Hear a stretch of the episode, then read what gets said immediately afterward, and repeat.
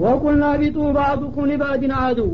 እና እናንተ እንግዲህ ማስጠንቀቂያውን ጥሳችሁ የጥላታችሁን ከንቱ ሰበካ ተቀብላችሁ ጥፋት ተፈጸማችሁ ከፊላችሁ ለከፊሉ ጥላት ሁኖ ከዚህ ከጀነት ውጡና ወደ ምድር ውረዱ የሚል ትእዛዝ አስተላለፍንላቸው ለአደምና ለሐዋ ይላል። እና እሱ መጀመሪያ እንዲወርድ ታዟል ኢብሊስ ቀደም ብሎ። አሁን ደግሞ እናንተም ተመሳሳይ ወንጀል ተፈጸማችሁና የእሱ ተባባሪ ከሆናችሁ እሱን የሚያባረርኩት ወንጀል ስለሰራ ነውና ወንጀለኛ ጀነት ውስጥ መቀጠል ስለሌለበት ከፊላችሁ ለከፊሉ ተቃራኒና ጥላት ሁኖ ውረዱና ያው ትግላችሁን ምድር ላይ አጧጡፉ አላቸው ማለት ነው። እና ከፊሉ ለከፊሉ ማለት ሰው ለሸይጣን ሸይጣን ለሰው ጥላት ሁኖ መውረድ አለበት ማለቱ ነው እንጂ ሰው እስ በርሱ ለማለት አይደለም። አደምና ሐዋ ጥላት ሁነው እንዲወርዱ ማለት እንዳይመስል ማለት ነው እና እንግዲህ በዚህ መሰረት ከጀነት አለም ተፈናቅለው አባታችን አደምና እናታችን ሐዋ እንደገና ወደ ጥላታቸው አገር ወደ ምድር መጡ ማለት ነው። ወለኩም ፊል አርض ሙስተቀሩን ወመታውን ኢላሂን እና ለእናንተ በምድር አለም የተወሰነ መኖሪያና መስፈሪያ ይኖራችኋል። እስከ ተወሰነ ጊዜ ደግሞ መጠቃቀሚያም እዛው አስገኝላችሁ ይሆናል። ያው ለጊዜው ልብስ ጉርስ የሚሆን ነገር እሰጣችኋለሁ። እዛው ተአብና ልፋት ሀገር ውረዱ በማለት አሰናበታቸው ማለት ነው። እና እንግዲህ አላህ سبحانه وتعالى ጥበቡ ረቂቅ ነውና መጀመሪያውንም አደምን ሲፈጥር إني جاعل في الأرض خليفة ነው ያለው። ምድር ላይ የኔን አደራ የሚቀበልና የሚያራምድ የኔ ታማኝ የሆነ ፍጡር አስገኛለሁ ነው ያለው። መጀመሪያም የፈጠራቸው ለምድር መሆኑ ታውቋል። ግን ለተወሰነ ጊዜ ጀነት ገብተው በሰይጣን ተንኮል ሳቢያ ተፈናቅለው እንዲመጡ አደረገ በሱ በኩል አዲስ ነገር የለም። ወትሮውንም ለምድር ነው የፈጠራቸው። ምድር የሚመለሱበትን ሁኔታ አመቻቸ ማለት ነው። እሳቸው ግን ጀነት ገብተው ሲያበቃ በጥፋታቸው እንደገና ወደ ምድር ሲባረሩ ያው በጥፋታቸው እንዲጸጸቱ ለማድረግ ነው። ይህን ያደረገበት እንግዲህ ምክንያት አለ ማለት ነው። አንደኛ መጀመሪያውንም አላህ ስብሓናሁ ወተላ ምድር ላይ እንዲኖሩ አስቦ ፈጥሯቸው ሲያበቃ ጀነት ለተወሰነ ጊዜ እንዲገቡ ያደረገበት የሰው ልጆች እዚች ምድር ላይ የተወሰነ ጊዜ ነው የሚኖሩት ከዛ በኋላ ግን ዘላለማዊ አለም ሌላ ከዚህ የተሻለ አለም ያለ መሆኑን በአይናቸው እንዲያውና በአካላቸው እንዲኖሩት እንዲያምኑበት ለማሳየት ነው ማለት ነው። እዛ የወሰዳቸው እና ዝም ብሎ በወሬ ብቻ ቢነገር አንድ ቀን አንድ ሰው አይቶት የማያቅ በሰማይ አለም ጀነት የሚባል አለ የሚባል ነገር ቢነገር ለሰው ልጆች ብዙ ጊዜ አዳጋች ይሆናል ማለት ነው በታሪካቸው ግን የመጀመሪያው ሰው አይቶታል ያልን ሀገር ከተባለ ለማመን ቀና መንገድ ይከፍታልና ለዛ ሲባል ነው። በሌላ በኩል ደግሞ በወሬ የሚነገርና የታየ ነገር እኩል አይደለም። በጀነት የሰው ልጆች ጉጉት እንዲኖራቸው ያ አይተነዋል ብለው ለወደፊት እንዲያስቡበትና ተግተው እንዲሰሩ ለማድረግ አስቦ ነው ወደዛ የወሰዳቸው ማለት ነው። በሌላ መልኩ ደግሞ ጥፋት የሰው ልጆች ቢያጠፉ ተሳስተው አንድ ጊዜ ስላጠፉ አላህ ስብሓነሁ ወተላ በአንድ ጊዜ አይጣላቸውም። በጥፋታቸው እንደ ኢብሊስ እስከ ዘለቄታው እስካልቀጠሉ ድረስ ጥፋታቸውን አውቀው ከተመለሱና ከተጸጸቱ የሚምራቸው መሆኑንም ደግሞ በታሪካቸው ለማሳየት ፈልጎ ነው። ቁል ያ ዒባዲ የለዚነ አስረፉ አላ አንፉሲም ላ ሚን ረሕመትላህ እንዳለው የሰው ልጅ ምንም ቢያጠፋ ምንም የጌታውን ትእዛዝ ቢያጓድል ጥፋቱን አውቆ እስከተመለሰ ድረስ አባቱን በተውባ ተመልሷልና እሱም በዛው መንገድ መጠቀም ይችላል ማለትን ለማሳየት ነው ተብሏል ማለት ነው። እና እንግዲህ ከፊላችሁ ለከፊሉ ተቃራኒና ጥላቱ ናችሁ ወደ ምድር ውረዱ በማለት የሸይጣን ጋር ወደ ምድር አለም ላካቸው ከጀነት አውጥቶ ማለት ነው። እና እሱም ያው እየተከታተለ የሚችለውን ሁሉ ጥቃት እየሰነዘረ ቀጠለ። እነሱም ደግሞ በሚላክላቸው መመሪያ እየተደገፉና እየተረዱ ያው ትግላቸውን እንዲቀጥሉ ተደረጉ ወደፊት እንደሚገልጸው ማለት ነው። ወለኩም ፊል አርዲ ሙስተቀሩን። ለእናንተ እንግዲህ በዚህ በምድር ፈንታ በምድር አለም መኖሪያ መስፈሪያ ይኖራቸዋል ሲላቸው በጣም ደነገጡ ይባላል። በጀነት ፈንታ እንግዲህ የምድር አለም መተኪያውን አትቀርብናለ መስሏቸው። ግን ቀጠል ላረገና ወመታውን ይላሂን እስከ ተወሰነ ጊዜ ድረስ መገልገያ ይኖራቸዋል ሲል እንግዳውስ ከተወሰነ ጊዜ በኋላ ወደ ሀገራችን እንመለሳለን የሚል ተስፋቸው ለመለመ ይባላል። እንደ ተባለውም በተውባ እንደገና እስከ ዘራቸው ወደ ጀነት የሚመልሳቸው መሆኑን ይገልጽላቸዋል ማለት ነው። ፈተለቃ አደሙ ሚን ረቢህ ከሊማቲ። እንግዲህ ነቢዩላህ አደም ለተወሰነ ጊዜ አይተዋት በጣም ጓጉተውላት የነበረችውን የጀነት አለም በቀላሉ በጥላታቸው ተንኮል ሲነጠቁ በእጅጉ አዘኑ ተጸጸቱ ማለት ነው። ይህ ጊዜ ወደዛ የምመለስበትን መንገድ እንዴት ላግኘው እያሉ ሲጓጉና ሲያስቡ ወደ አሁኑ አላህ ስብሓነሁ ወተላ መጸጸታቸውን አውቆ ከጌታቸው በኩል የመታረቂያውን ቃል ላከላቸው ማለት ነው። ሲሚር ያስተምር እንደሚባለው በምን አይነት የተውባ ቃል ጌታቸውን ጠይቀው እንደሚታረቁ ወደ ቃል ላከላቸው። በሌላቸው ውስጥ የመታረቂያ ቃሏ እንዴት እንደሆነች አሳወቃቸው ማለት ነው። እና በሌላው ሱራ ሱረት ልአራፍ አካባቢ እንደጠቀሰው ረበና ظለምና አንፉሰና ወይን ለም ተግፊር ለና ወተርሐምና ለነኩነነ ምን ልካሲሪን የምትለውን አያት አላህ በልባቸው ቃለላቸውና ይችን ቃል ተናገሩ። እሳቸውም ባለቤታቸውም ሐዋም ማለት ነው። ጌታችን ሆይ እርግጥ አንተ አክብረህናል። ለመልካም እድል አብቅተህን ነበረ።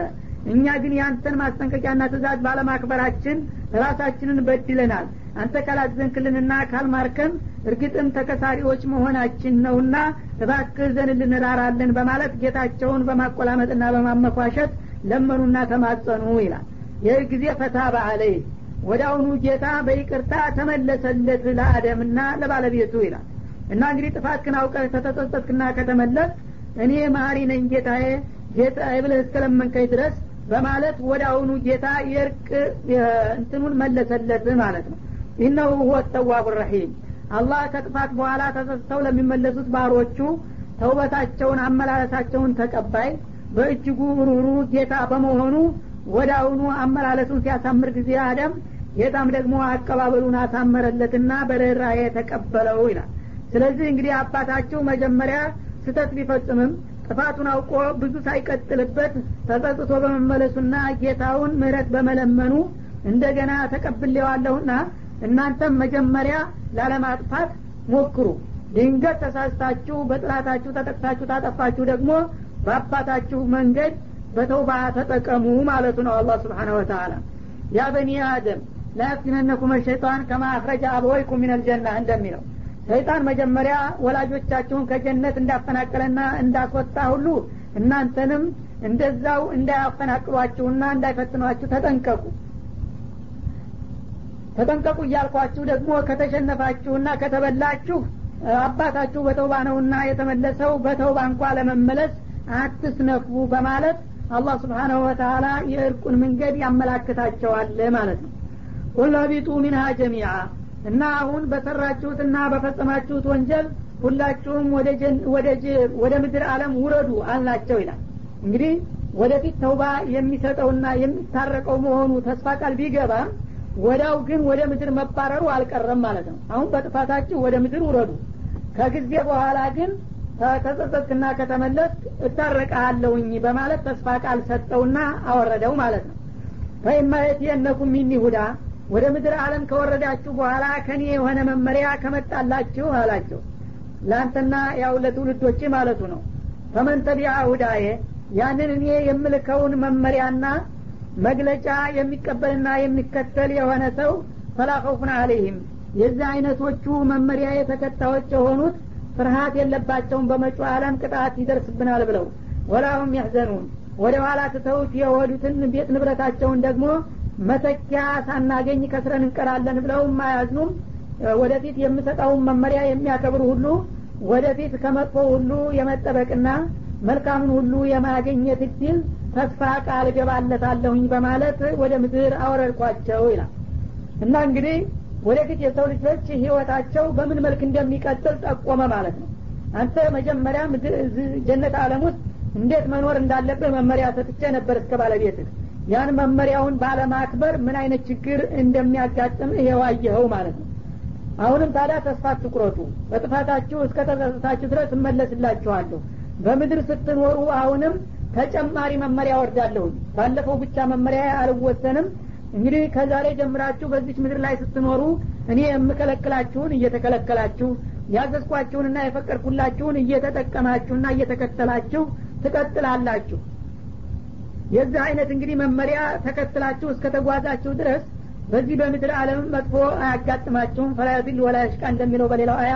እንደገና በመጪው አለምም ደግሞ አላህ ይቀጣናል ብላችሁ መፍራትና መስጋት ወይም ደግሞ መልካም እድልና ጸጋውን ይነፍገናል ብላችሁ ማዘን አይኖርባችሁም አይዟችሁ ወዳያችኋት መልካም ሀገራችሁ እመልሳችኋለሁኝ በማለት ቃል ገባላቸው ማለት ነው። ግን ይሄ ቃል ኪዳን የሚጠቅመው ወደፊት እየቀጠለ በሚመጣው መመሪያ ህይወታቸውን እስከመሩ ድረስ ነው ማለት ነው።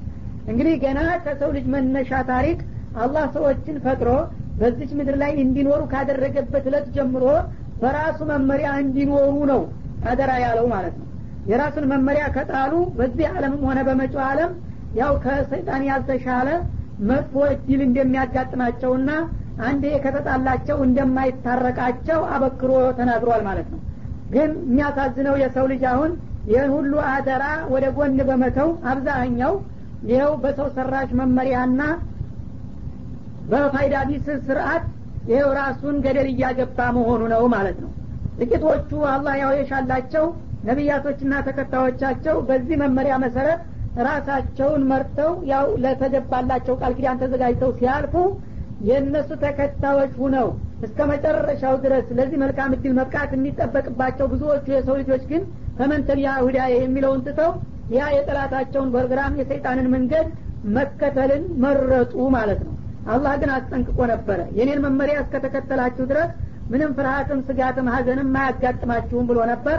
ግን የእሱን መመሪያ የጣሉ ምንጊዜም እንደሚከስሩና እንደሚዋረዱ እንደሚያዝኑ ያሳየናል ማለት ነው በዚህ አነጋገሩ።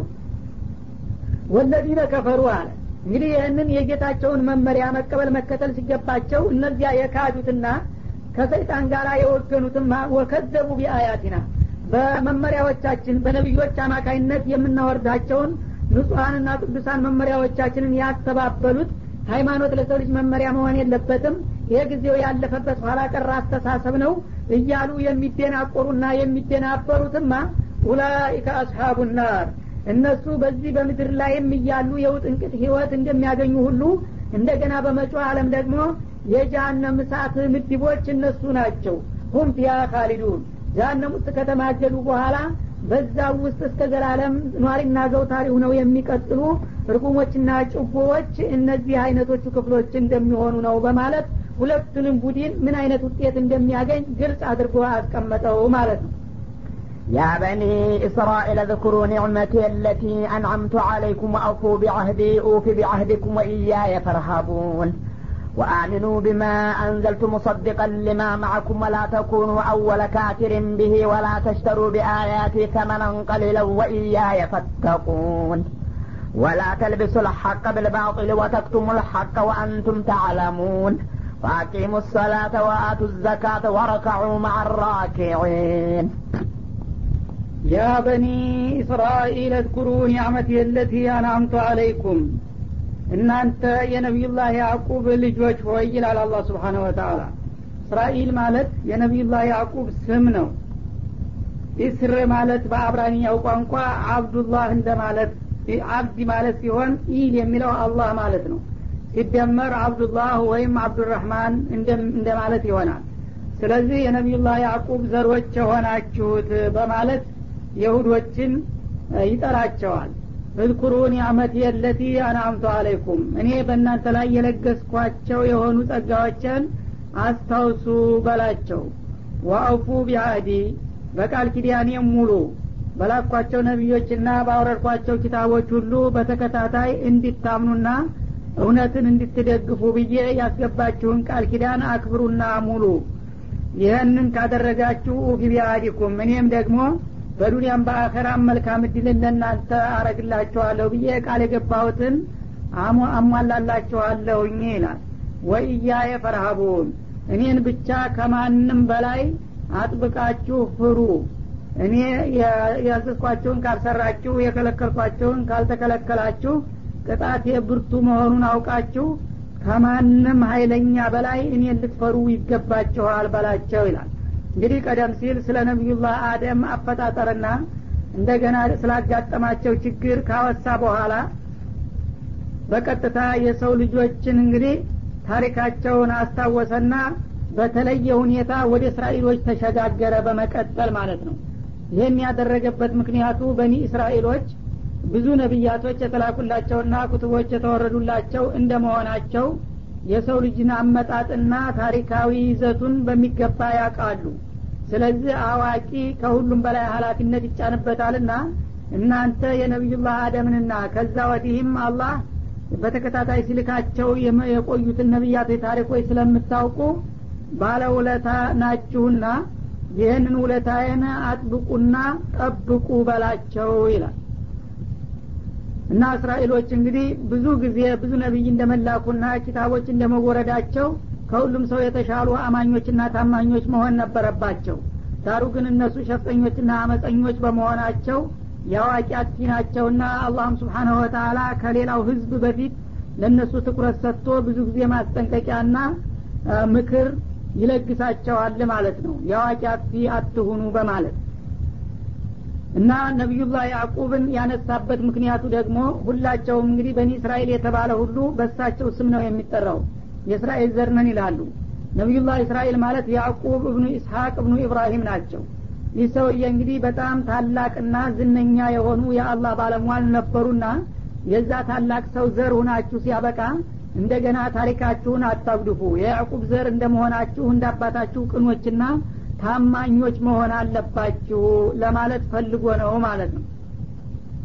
እና እንግዲህ ለእስራኤሎች የለገሳቸው ጸጋና የዋለላቸው ውለታዎች በጣም ብዙ ናቸው። እልቆ መሳፍርት የሌላቸው ናቸው። ከነዛ መካከል ጉሉ ጉሉ የሆኑትን ከዚህ በመቀጠል በዚሁ ሱራ ውስጥ ብዙዎቹን ይጠቅሳቸዋል ወደፊት በተከታታይ ይመጣሉ።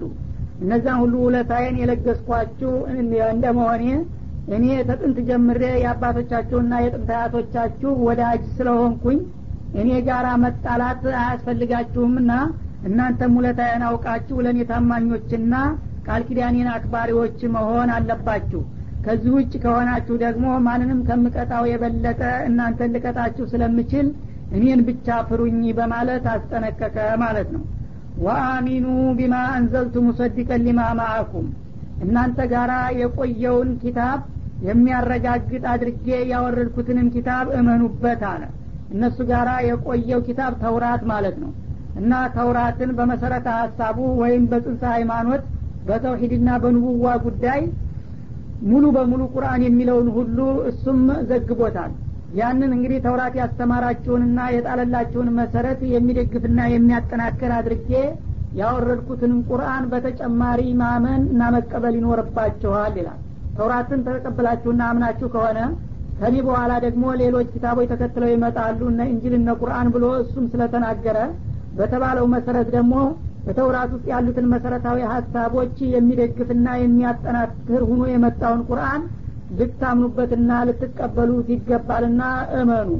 ወላ ተኩኑ አወለ ካፊርን ብሄ በዚህ በቁርአን የመጀመሪያ ከሀዲዎች አትሁኑ እናንተ በቁርአን የመጀመሪያ አማኞችና ተቀባዮች መሆን ነው እንጂ የሚጠበቅባችሁ የመጀመሪያ ከሀዲዎች መሆን አያምርባችሁም። ምክንያቱም ስለ ቁርአን መምጣት እናንተ ታቃላችሁና ቁርአንም ደግሞ ከመጣ በኋላ የእናንተ ነቢዮችና ኩቱቦች አልነቀፈም። በመሰረቱ ከአላህ የተላኩ መሆናቸውን አረጋግጦ ግን እሱ የጎደለውን ለማሟላት ወይም ደግሞ መሻሻል ያለበትን ለማሻሻል ነው እንጂ የመጣው ኪታባችሁንም ሆነ ነቢዮቻችሁን ሊነቅፍና ሊደግፍ ስላልመጣ እሱ ባለውለታችሁ መሆኑን አውቃችሁ መኑትና ተቀበሉት ይላል። እና የመጀመሪያ ከሃዲዎች አትሁኑ የሚለው በአህልል ኪታቦች አንጻር ነው። ኪታብ ከተወረደላቸው ህዝቦች እናንተ የመጀመሪያ ተቃዋሚዎች አትሁኑ ማለት እንጂ ኪታብ ያልተወረደላቸው ደንቆሮዎችና ማሀይማኖች ከእነሱ ቀድመው ክደውታል። ሙሽሪኩ ልአረብ ሙሽሪኩ ልአረብ ማሀይሞች ስለሆኑ ቢክዱም አያስገርምም እናንተ ግን ስለ ቁርአንና ስለ ነቢዩ መምጣት ከማንም በላይ የምታውቁ ሁናችሁ እያላችሁ የመጀመሪያ ደጋፊ ትሆናላችሁ ተብሎ ሲጠበቅ የመጀመሪያ ከሃዲዎች እንዳትሆኑ ከአዋቂዎቹ መካከል ማለት ነው። ወላ ተሽተሩ ቢአያቲ ተመነን ቀሊላ። በተውራት ውስጥ በዘገብኳቸው አንቀጾች ደግሞ ትንሽ ዋጋን አትለውጡባቸው። እንግዲህ ተውራት ውስጥ ወደፊት የሚመጡትን ነቢዮችና ኪታቦች በትንቢህ መልክ ጠቁሟል እንደገና ደግሞ በሚመጣው ነቢይ መቀበልና መተባበር ያለባቸው መሆኑንም ደጋግሞ አስጠንቅቋልና አስተምሯል ማለት ነው።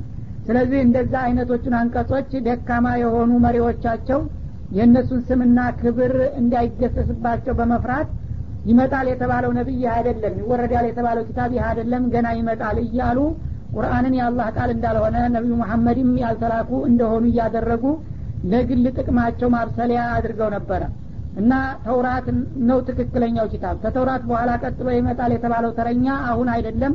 ይሄ አስመሳይ ነው ለማታለል የመጣ ነው።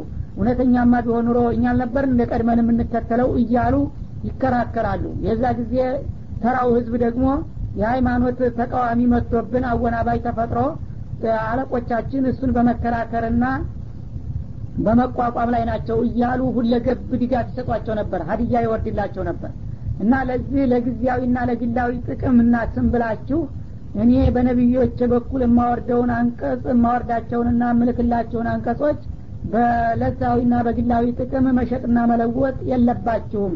ያው ይመጣል ተብሎ የተነገረው ይህ እንጂ ሌላ አይደለምና ማለቱ ነው።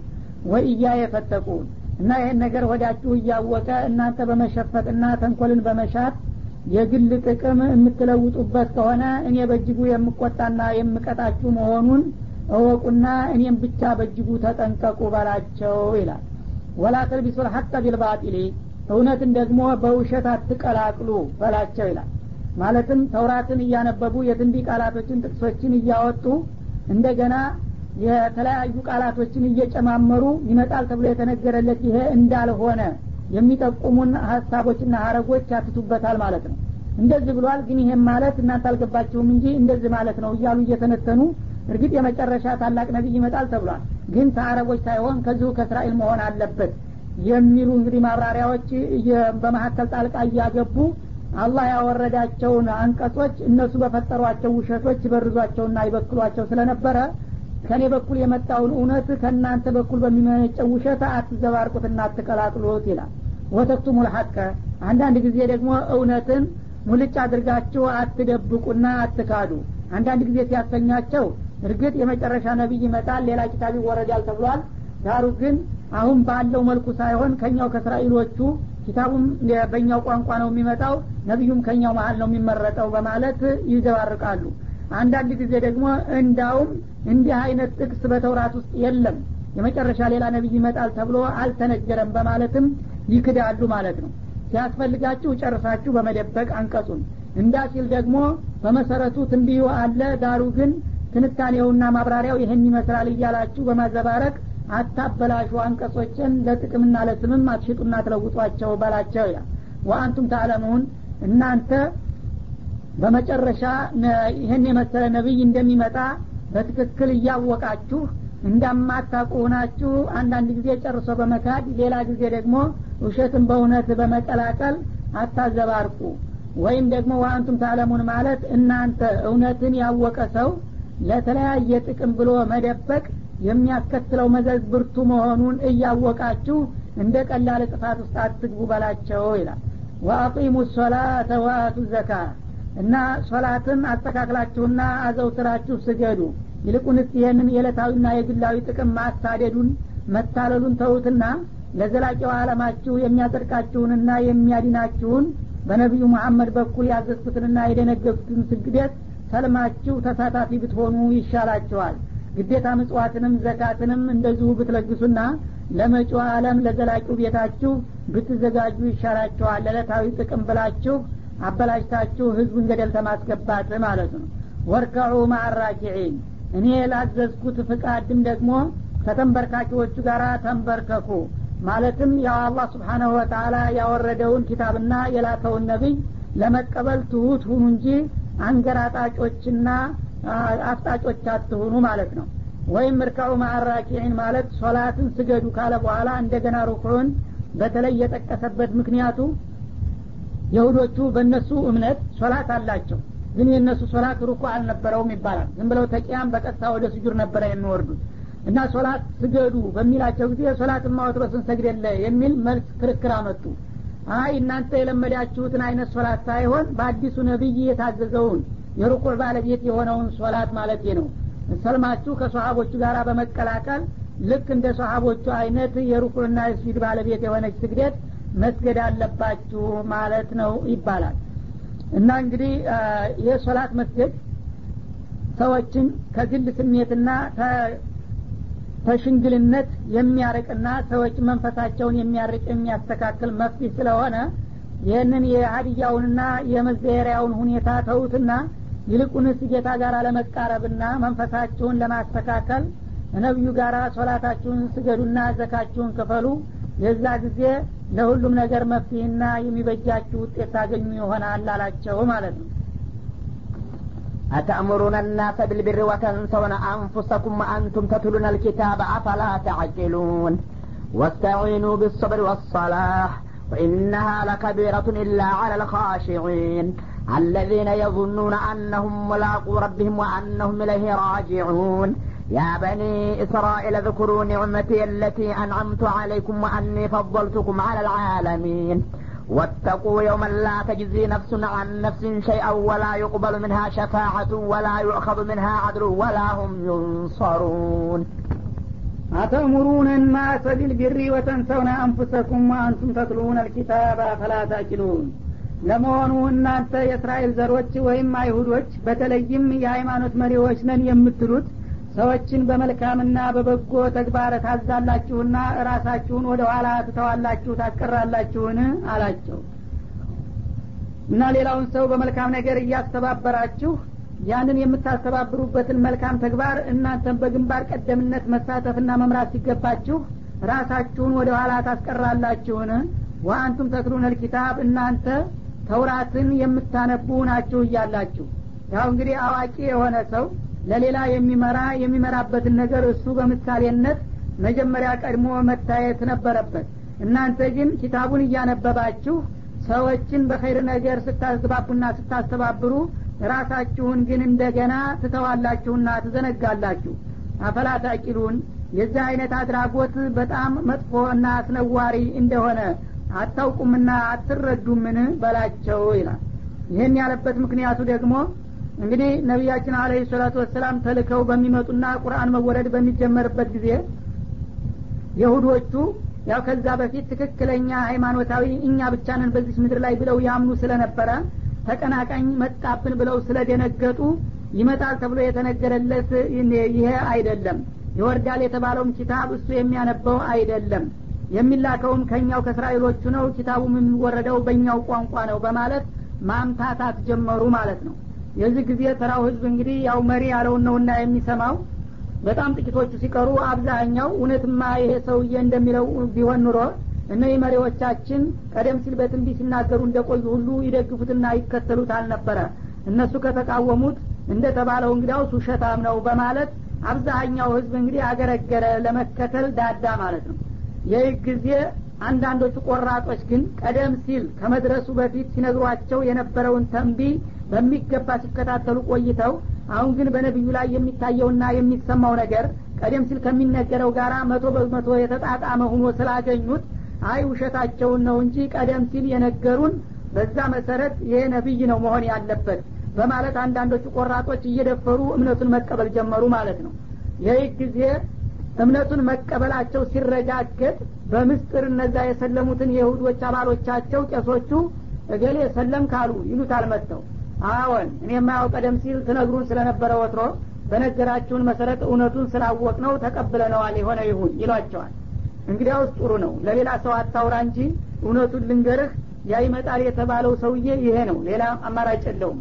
እና እኛም ቢሆን ሁኔታውን የበለጠ ለማጣራትና እንደገና እንዳንሳሳት ለመጠንቀቅ ያህል እንጂ በይህ መልኩ የሚቀጥል ከሆነ እኛም ቆይተን ልንቀበለው ስለምንችል አንተ እንግዲህ አንድ የተገባ በርታ እንዳ ወደ ኋላ ወደፊት እንዳታመነታ በዛው ቀጥል ጠንክር በማለት ሚስጥራዊ ድጋፍ ይሰጧቸው ነበር ላመኑት ሰዎች ይባላል። ይህ ጊዜ አላህ ስብሓነሁ ወተላ በዚህ አድራጎታቸው ወቀሳቸው ቄሶችን ማለት ነው።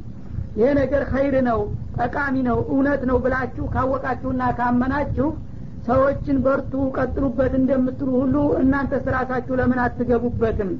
ሰውን በኸይር እያስተባበራችሁና እያዘዛችሁ እንደገና ራሳችሁን ትተዋላችሁና ትዘነጋላችሁ እንደ ምን አይነት አካሄድ ነው? በማለት ወረፋቸው ማለት ነው። እንግዲህ እነዛን አማኞቹን በእምነታቸው ድጋፍ መስጠታቸውን አይደለም የተቃወመው። እውነት መሆኑን ስታውቁ እናንተ ለምን ወደ ኋላ ቀራችሁ? ቃልና ተግባር ለምን ይጋጫል? በቃላችሁ የምትናገሩትን ነገር በተግባራችሁ ስለምን አታረጋግጡትም እስከ መቼ ነው እናንተ ወደ ኋላ የምትጎተቱትና አማኞቹን መልካም ይዛችሁ አልግፉ እያላችሁ በምስጢር የምትደግፉት። አብዛኛውን ህዝብ ውሸት ነው ይሄ ልክ አይደለም እያላችሁ ታወናብዱታላችሁ። አንዳንዶቹ ቆራጦች ግን የራሳቸውን አቋም በሚወስዱበት ጊዜ ጥሩ ይዘሃል በርታ እያላችሁ ታጠናክራላችሁ። ይህ አይነት አካሄዳችሁ በጣም አስከፊና አሳፋሪ ነውና ይህን ማድረግ የለባችሁም። እስከ መቼ ነው ለመሆኑ ሰዎችን በኸይር እያዘዛችሁ እናንተ ራሳችሁን ወደ ኋላ የምታስቀሩት በላቸው እና እንግዲህ ይህ አይነት አሰራር በሃይማኖት መሪዎች ብዙ ጊዜ ደጋግሞ የሚከሰት ዲክመት ነው ማለት ነው። ከጥንትም ጀምሮ ያለ ነገር ነው። በአሁኑም ጊዜ ብዙ የሃይማኖት ሰዎች በዛሂሩ አንድን ነገር ይቃወሙታል ወይም ይደግፉታል። ውስጡን ደግሞ እንደገና ለሌሎቹ ሰዎች ሌላ ተቃራኒ ሀሳብ ሲሰጡ ይገኛሉ ማለት ነው ለምሳሌ በጊዜው ያለ ባለስልጣን ሀይለኛ የሆነ እንደሆነ ከባለስልጣን ጋር ላለመጋጨት ብለው ተላይ ተላይ ጥሩ ይዛሃል እያሉ ይደግፋሉ። ውስጡን ግን ለአንዳንድ አቆራጥ ተቃዋሚዎች እኛም ቸግሮን ለመኖር ብለን ነው እንጂ እኮ ነገሩ እንደናንተው ነው መቃወም ነበረብን እያሉ እንደገና ሁለት መልክ ሁነው ይገኛሉ ማለት ነው። እንዲህ አይነቶቹን ሰዎች ደግሞ አላህ በእጅጉ ነው የሚጠላቸው ማለት ነው። በሌላም አያት የእኛን ኡመቶች በማስመልከት ሊመ ተቁሉነ ማላ ተፈአሉን ከቡረ መቅተን እንደላህ አንተቁሉ ማላ ተፈአሉን ይላል። ለመሆኑ እናንተ የማትሰሩትን ነገር ለምን ትናገራላችሁ? በአላህ ዘንዳ በጣም ከጸያፍነት የበለጠ ታላቅ አሳፋሪ መጥፎ ነገር ማለት ሰው የማይሰራውን ነገር መናገሩ ነው ይላል ማለት ነው። እና ይህንን በማስመልከት ነቢያችንም አለ ሰላቱ ወሰላም እንዲህ አይነት እንግዲህ የተዛባና የተምታታ አቋም ያለው መሪና አስተማሪ በአላህ ዘንዳ በእጅጉ የተጠላ እርኩስ መሆኑን ሲገልጹ የውመልቅያማ ሲሆን አሉ የሃይማኖት መሪ የነበሩ በጣም ታላላቅና ዝነኛ አሊሞች አላህ ፊት ይቀርባሉ ለጥያቄ። በሚቀርቡበት ጊዜ በቀጥታ ወደ ጀሀነም ይልካቸዋል። ጀሀነም ጉድጓድ ውስጥ ወስደው በሚወረወሩበት ጊዜ አንጀታቸው ይጎለጎልና አንጀታቸውን እንደ ገመድ እየጎተቱ በጀሀነም እሳት ላይ እንደዚህ ጋሪ የሚጎትታ አህያ እንደሚዞረው በጀሀነም ላይ እንደዚህ እንደ በሬ ብራይ ይዞራሉ አንጀታቸውን ዙሪያቸውን እየገተቱ አሉ። ይህ ጊዜ በጀሀነም ውስጥ ያሉ የተቀጮች ሌሎች ወንጀለኞች ሁሉ ጉድ ለየት ያለ ነገር ስለሆነ ይህን ሰውዬ ለማየት ያሰፈስፋሉ። የራሳቸውን ቅጣትና ስቃይ ረስተው ይሄ ሰውዬ ደግሞ አንጀቱን በጀሀነም ላይ እየጎተተ የሚዞረው ምን አይነት ጥፋት ሊያጠፋ ነው ይሉና ሁሉም የአካባቢ ሰዎች ሁሉ አሰፍስፈው ይመለከቱታል። ከዛ ሲመለከቱት በዱንያ ላይ በጣም ትልቅ የሃይማኖት መሪ ሊቅ የሆነ ሰው ሁኖ ያገኙታል የሚያውቁት ሰውዬ ማለት ነው። እንዴ? እገሌ አይደለም ወይ ይህማ ይላሉ። እና የሃይማኖት መሪ ቅዱስ ንጹህ የተባለው ሰውዬ እድሜ ልኩን ሁሉ ኸይርን ሲያስተምር የነበረው መጥፎን ነገር ሲከለክል የነበረው እኛ እሱ ያለንንና የመከረንን ባለመቀበላችንና ባለመከተላችን ነው ለዚህ ጥፋትና ቅጣት የበቃ ነው እንጂ እሱማ የኸይረኞቹ ሁሉ መሪና አስተማሪ አስተባባሪ አልነበረም እንዴ? እገሌ ምነካህና ነው እኛ አንተ የመከርተንና የነገርከንን ባለመስማታችን ነው። አንተ ያን ሁሉ ኸይር ስታስተምር ስትመራ የነበርከው ሰውዬ ምን አጋጠመህና ለዚህ በቃ በማለት ይጠይቁታል ይላል። ይህ ጊዜ እሱ ራሱን በራሱ ያጋልጣል።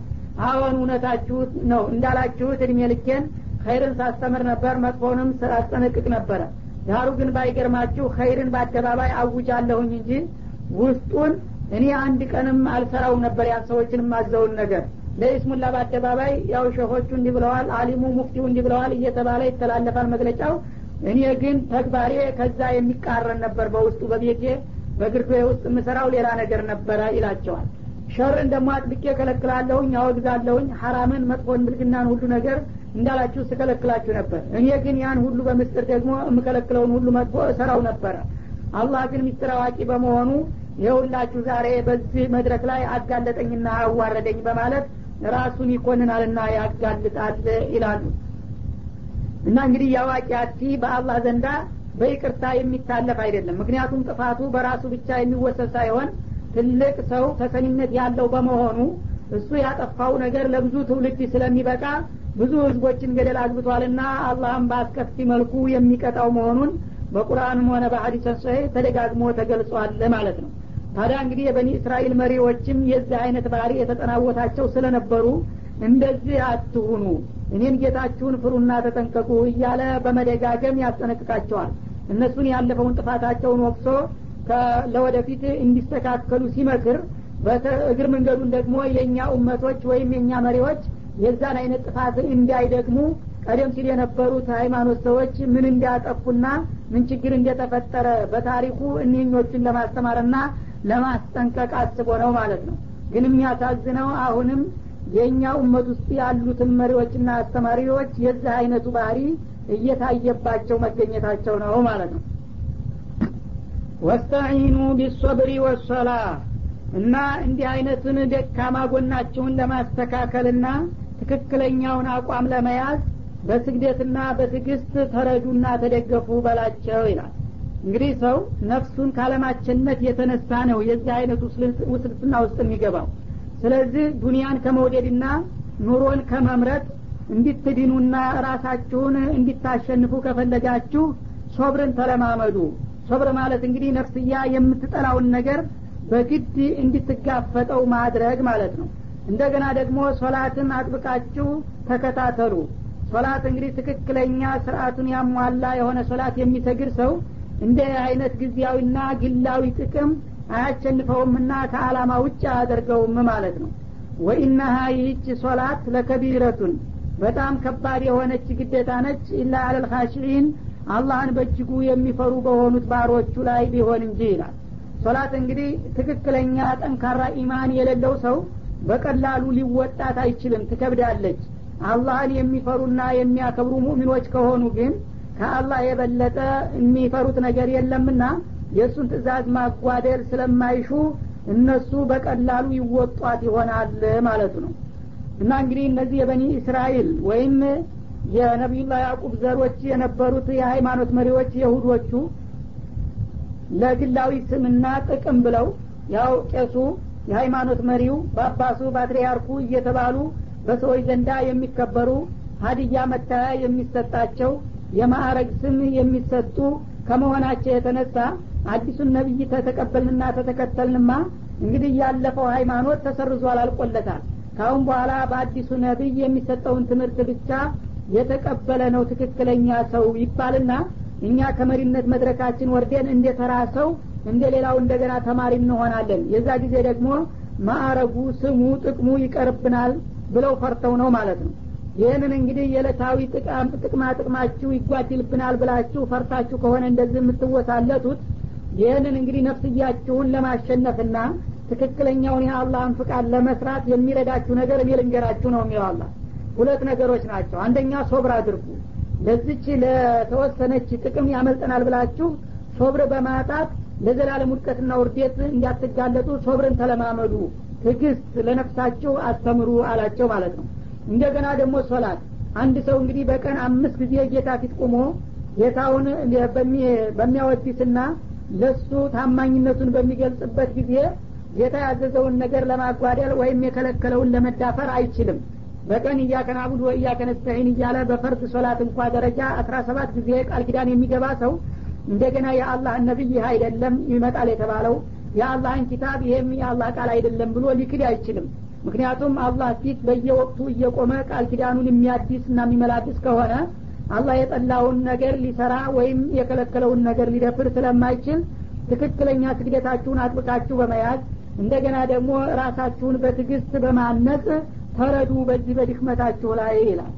ዳሩ ግን ሶላት ማንኛውም ኢማን የሌለው ሰው በቀላሉ የማይደፍራት መሆኑን ሲገልጽ ወኢናሃ ለከቢረቱና አለ ይህች ሶላት በጣም ለተቂላ ማለት ነው። አይከብዱ የከበደች ጫና ነች ኢላ አለልካሽሪን አላህን በእጅጉ የሚፈሩና ፍቃዱን የሚያከብሩ በሆኑ ሙሚኖች ካልሆነ በስተቀር ማንኛውም ተራ ሰው ሶላትን ቀጥ አድርጎና አስተካክሎ ሊሰራትና ሊቀጥልባት እንደማይችል ነው ይላል ማለት ነው። አለዚነ የظኑነ አነሁም ሙላቁ ረቢህም ወአነሁም ኢለይህ ራጅዑን እና እነዚህ አላህን የሚፈሩ የሆኑ ሰጋጆች ልዩ ምልክታቸው ምንድን ነው ብትል እዚሁ ዱኒያ ላይ እያሉ አላህ ጋር የሚገናኙ መሆናቸውን በእጅጉ የሚያምኑ ናቸው ይላል። የዝኑነ ማለት እዚህ ላይ ዩቂኑነ ማለት ነው። ዞነ ሊማነል የቂን ይመጣል በተቃራኒው ማለት ነው። ዞን ለጥርጣሬ ነበር። አሁን ግን የዝኑነ ማለት ዩቂኑነ።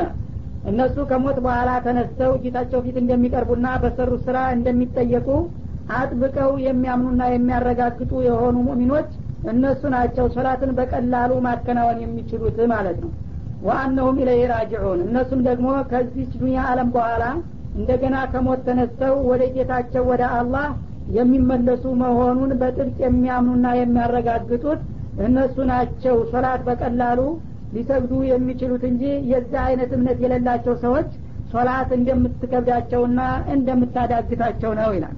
ያ በኒ እስራኤል አሁንም የነቢዩላህ ያዕቁብ ዘሮች ሆይ ይላል ደግሞ እዝኩሩ ኒዕመት የለቲ አናምቱ አለይኩም እኔ የዋልኩላችሁን ውለታ ጸጋዬን አስታውሱ። ብዙ ውለታዎች ሁሌላችኋለሁኝ። የዛ ሁሉ ውለታ ባለቤት የሆንኩትን ጌታችሁን በቀላሉ ልትክዱኝና በእኔ ላይ ልታምፁ አይገባችሁም።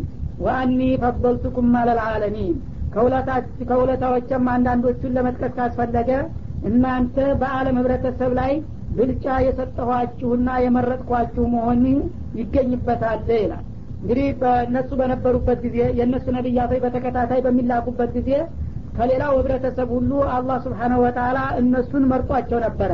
ከመካከላቸው ነቢይ በማውጣት በቋንቋቸው ኪታብ በማውረድ በተለያዩ ህዝቦች ላይ ብልጫ ሰጥቷቸው ነበረና የዛ ውለታ ባለቤት የሆንኩት ጌታ አሁንም ነቢይ የላኩትና ኪታብ ያወረድኩትና ውለታዬን አስታውሱና እኔም ባለ ውለታ ጌታችሁን አክብሩ ማለቱ ነው ወተቁ ተጠንቀቁም የውመን አንድ አሳረኛ የሆነ እለት አለና ወደፊት እሱን ቀን ከወዲሁ ፍሩትና ተጠንቀቁት ላተጅዚ ነፍስን አነፍስ ሻ በዛ እለት ወደፊት የሚመጣ በሆነው ቀን አንዲት ነፍስ ስለ ሌላዋ ነፍስ ምንም አይነት ጥቅምና አገልግሎት ልሰጥ የማትችልበት የሆነ ቃውጢ ቀን ነው። ሁሉም ነፍስ የነፍስ የሚልበት ማለት ነው።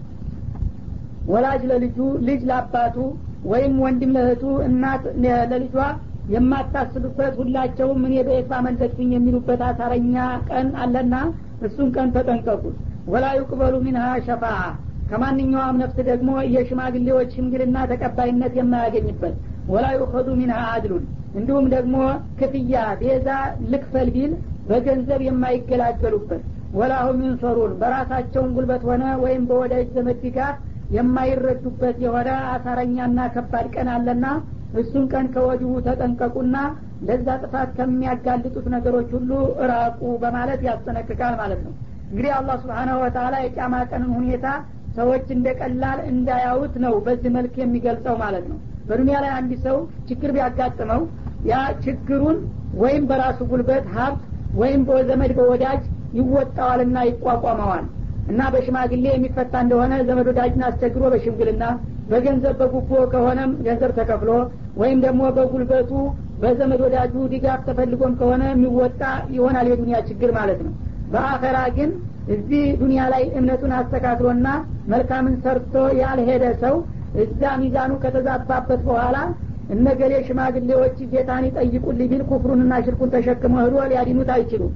ወይም ደግሞ በዱንያ ሙሉ የሆነ ወርቅ እንኳን ልክፈል ቢል በክፍያ በጉቦ የሚታለፍም አይደለም ወይም ያለ የሌለ ሀይሉን አስተባብሮ ዘመድ ወዳጆቹን ጋብዞ የአላህን መላይኮች የጀሀነም አጋፋሪዎችን አመልጣለሁኝ እናቋቋማለሁኝ ቢልም ሊወጣው የሚችል ነገር አይደለምና የዚህ መፍትሄው እዚሁ ዱኒያ ላይ እያሉ አቋሙን ማስተካከል ብቻ ስለሆነ ይህንን አውቃችሁ ከወዲሁ